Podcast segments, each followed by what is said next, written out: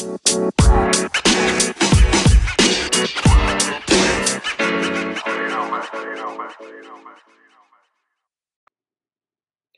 and welcome to Fab's Podcast. I'm your host, Freddie Boswell. Thanks for joining in.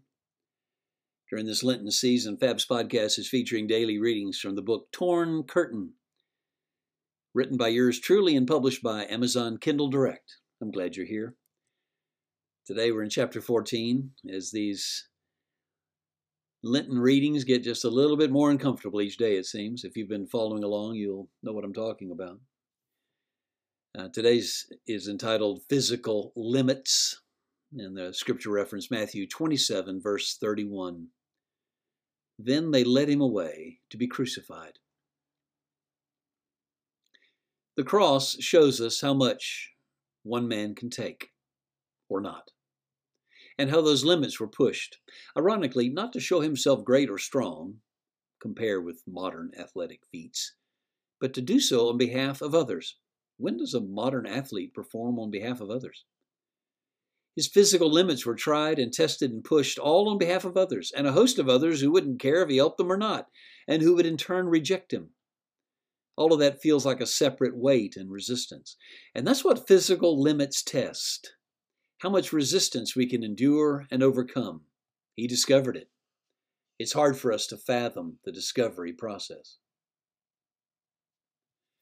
As I look at the cross this morning, I wonder was Jesus thinking, I don't know if I can endure those nails. I know they're coming. I'm anticipating the heavy hammer pounding those crude things into my hands and feet, and I'm not sure how much of that I can handle. That so called crown of thorns, not sure I can take it when they shove it down on my head. I'm probably going to pass out. And how will that look? as they stripped him to beat him with the hideous torture whip, the cat of nine tails, was he thinking, I really am going to puke. I am going to pass out right here.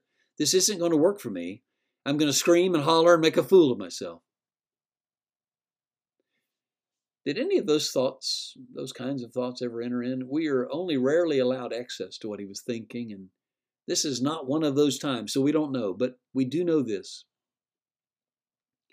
his personal physical limits were pushed to the absolute max by the cross and its accompanying horrific physical torture, and yet somehow he found the strength to endure. For us, for me, and for this, I am eternally grateful. Will you join me in prayer? Father, thank you for enabling Jesus to keep moving forward on his mission and purpose, even though he reached the physical limits of the endurance of pain. Amen.